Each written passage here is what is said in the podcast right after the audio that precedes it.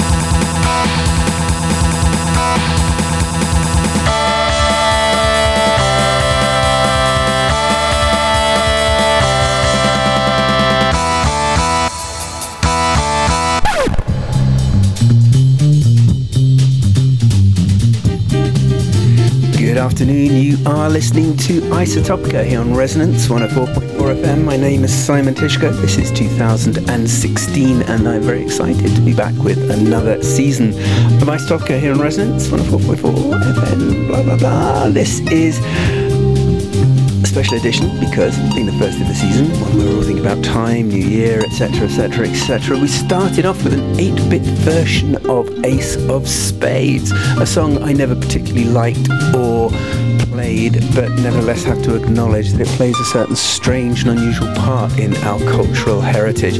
Lemmy Kilmister died over Christmas of a very aggressive form of brain cancer. Can you believe it? Couldn't really make it up that Lemmy went within a matter of days of the diagnosis. And why do I bring up Lemmy? Lemmy has a strange part in my history. His voice was very influential on the first ever and the only, I believe, Hawkwind breakout single, which was Silver Machine, fronted by the most delicious and wonderful Stacia, and blew my little teenage mind.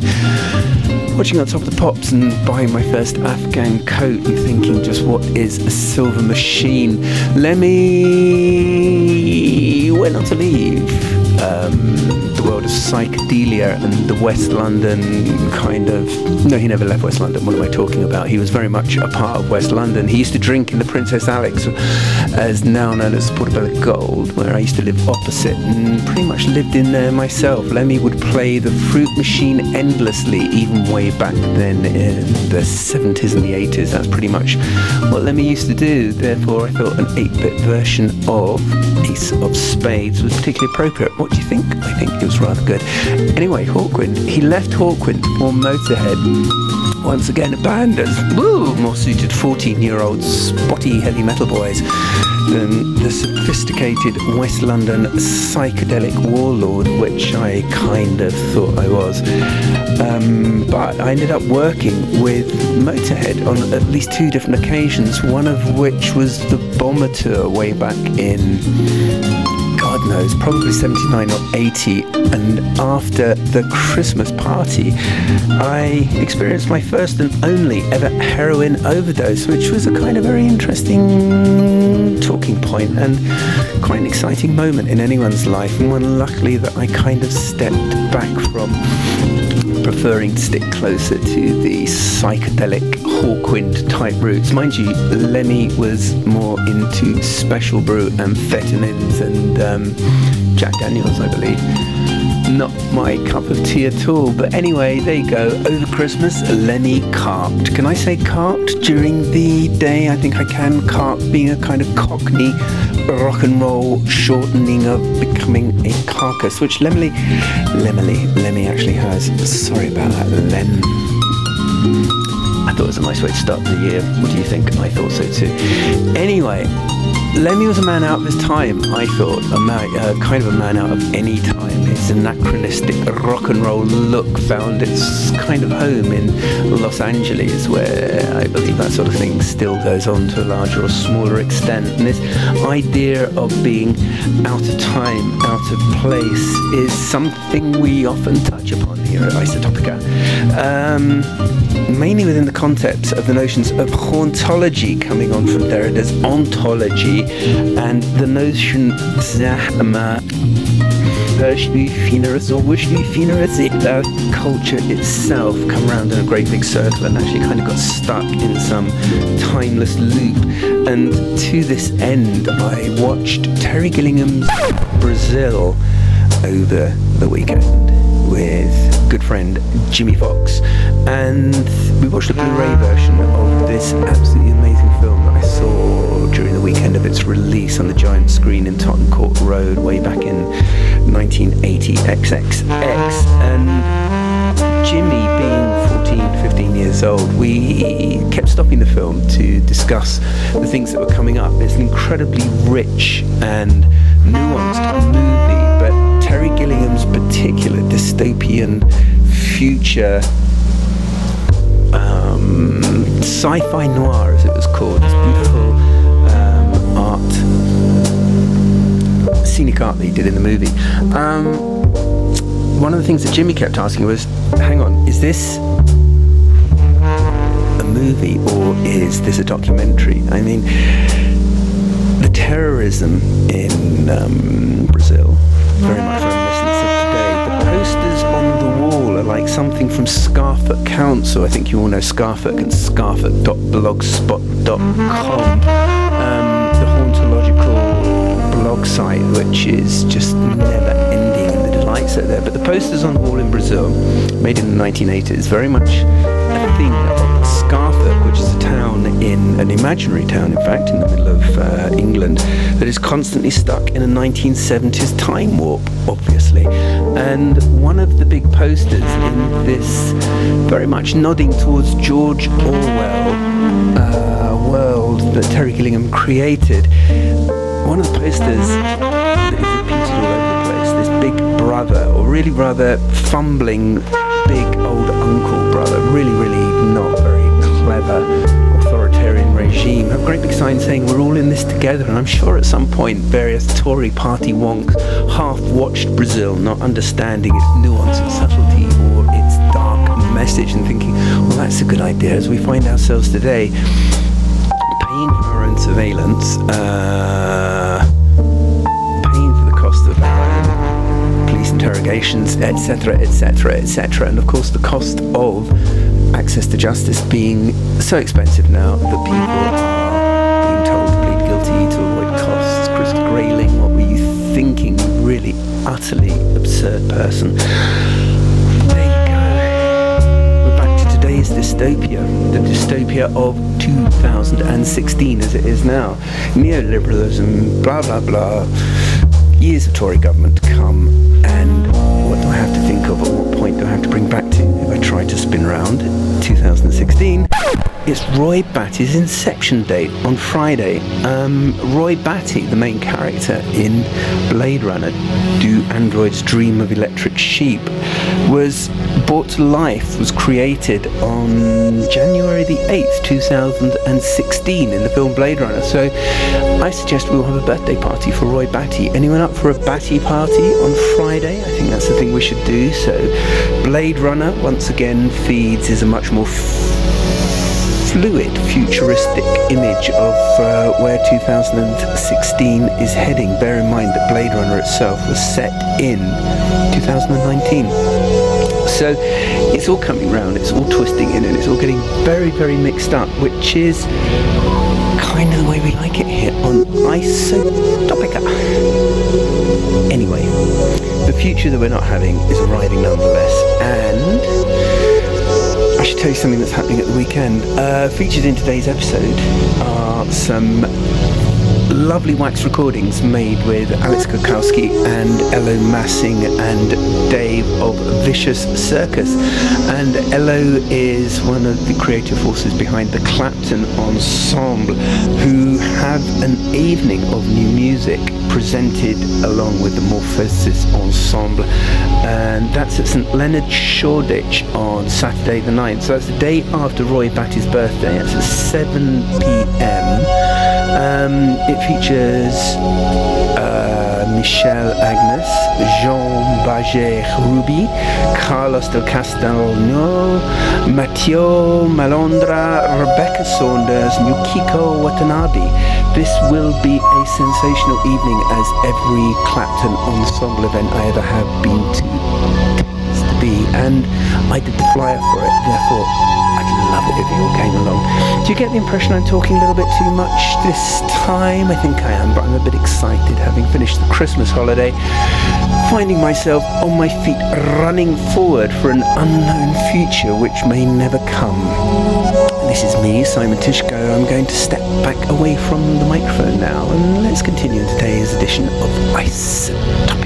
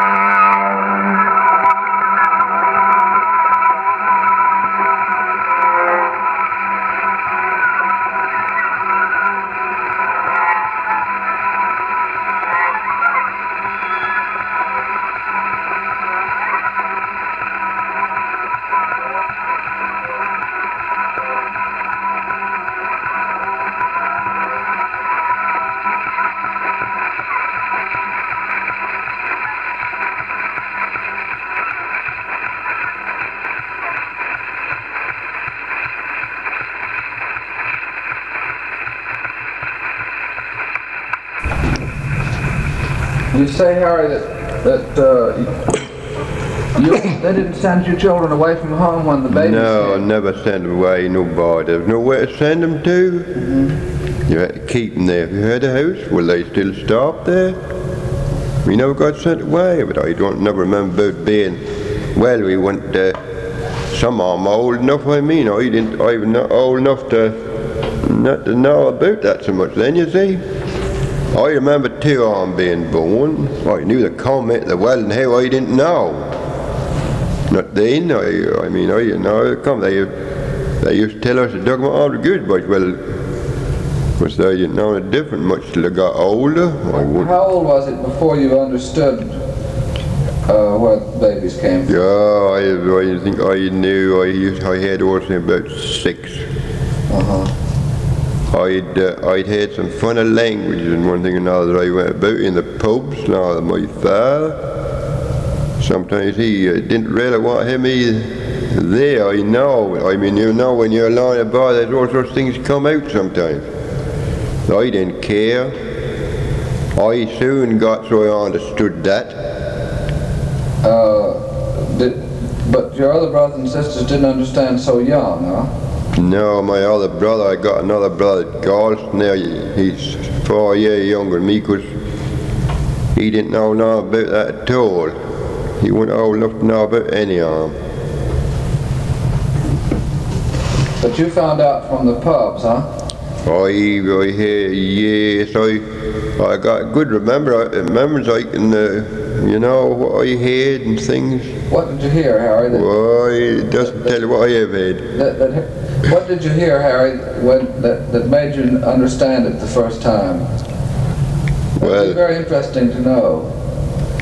I don't know if I can hardly tell you that. I, Go on and I, uh, I was old and, I mean, uh, We're both grown-up men. I, uh, I was old enough to, to hear these old people talking and then about different things.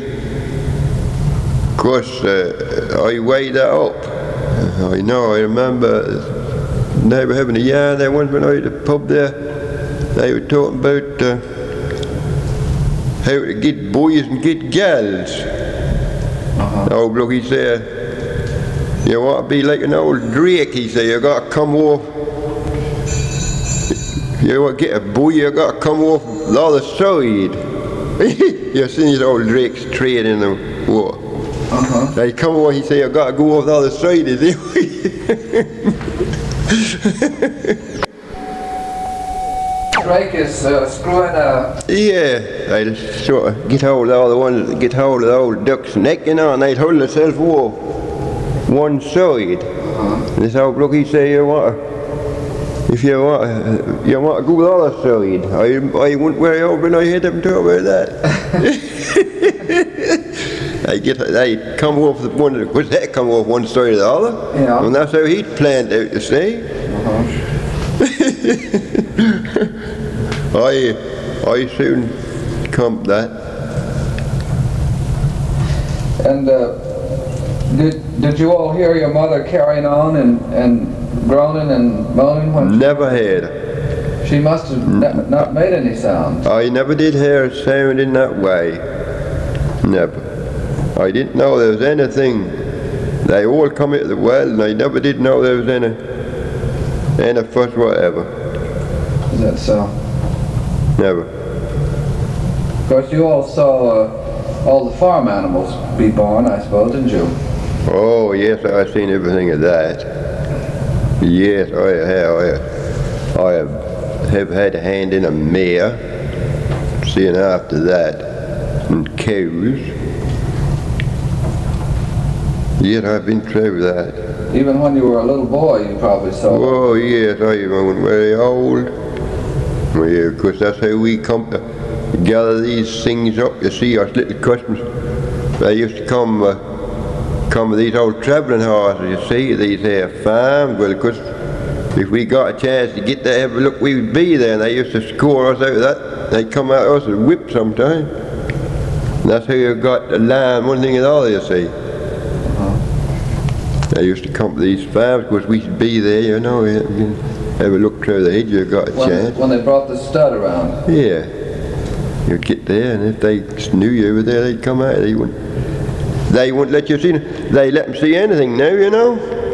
They don't. They don't keep anything from anybody now. Not like we were.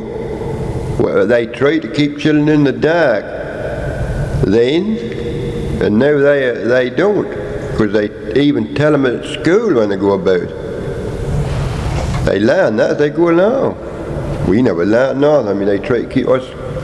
Oh, uh, that was a bad thing, really. They try to keep all this here from you. You got so you did learn it yourself. Now they learn it. Yeah, I, Harry, how young was it? How young? How old were you before you learned what a little girl was made of? well, I don't know. I, I like rest 'em. Not all that old. Oh, you to have a try.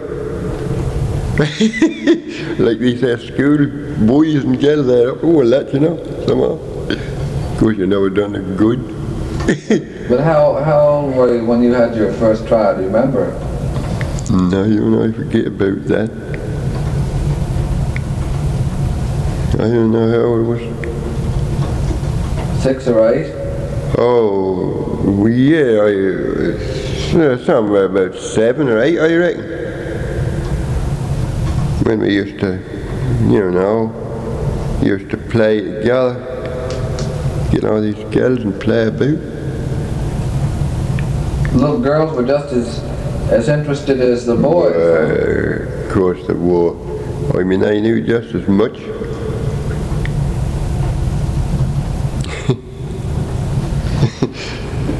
Were on dimes. Did you uh, were, were were you did you did you feel fond of some of these little girls even when you were quite young? I mean, were you uh, kind of sweethearts with some? when you were a Yes, boy? I, I, I did one. I never, I never had her. Though she's still living, I believe. What's her name? What was her name? Her name is Hurt. We used to go to school together. Of course, we right to stop at bat, no doubt. That all. What was her What was her first name? Maud, Oh, Maud Hurt. she pretty? Well, fairly, she was a bad little gal. We used to kind of pal about together, you know, all our school time that we got till I was eight, about eight, I suppose, when we left there. And eight, we went away there. Then, of course, I lost. You missed her a lot, though. Oh, she was gone. I never see her no more. I, I don't know where I seen her more to her. I should like to just see her once more. She's still living. No, she wouldn't know me now. I often think about that. You can't to think about funny things.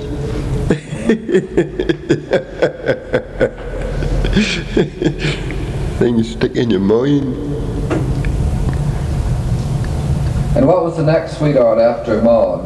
Uh, I never, of course, we got right out the line. I never troubled about any on particular. Not the more, not li- not like dropped in the last one. Then we got Well, now- married. tell me, uh, you you sort of played around with little girls when you were around seven or eight, and then then did you keep on, or did you sort of drop? Oh yeah, I I sort of I had man myself a little. What? I had to behave a little different. I mean, I thought I was trying to get that mess bit up. See, Uh-huh. I mean they. These here people used to watch you, watch you up on that. I mean, they wouldn't allow you. I mean, there's some of them, no doubt, see us used to have these here games. We didn't know who was to look. Yeah, I packed that up then when we went away because I grew up and got them on a lot more strangers. I mean, we were there some time for a year. Well, we don't know nobody had it for time. And so you sort of packed that up. Yeah, I I'd uh, give it up. And when did you sort of begin to fool around with girls again? About how old were you? When you were about 13 or so, or? no, I, I never troubled them a lot. I didn't go out much. I don't know what a good thing I kept saying as I did.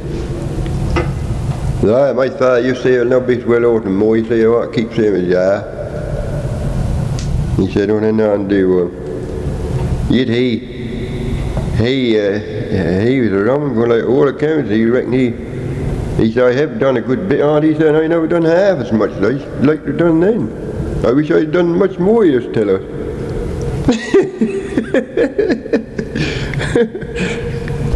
Did he have any children outside your family, you think? No. No. No, we're all in the in flock, all right. No outside. No, but uh, Harry, did you, uh, uh, when did you start again with girls? When you were around 15 or so, or when? No, I never, I never troubled no about and we used to frolic at pubs and. I never had got mixed in all those, no one at all. No more, not just for, not for years. And I uh, wish I'd kept away from then. I think I, I had thought so. I'd been with old man. Said, you keep saying to yourself, he said, same as I, now you'll be better. Or, Look how he said I've been muddled through life. You must tell me, when, when did you, when did you get married, Harry? Oh, I've been married about 20, 26 years since I got married. I well got married very young. How did you, how did you meet, your wife? Well, Where did you, I, I knew her for, well, I had some fruit there. She used to come a picking, gathering the fruit. That's how we sort of got more in line. what was her, what was her single name, Harry? Her name was Elsie Amos.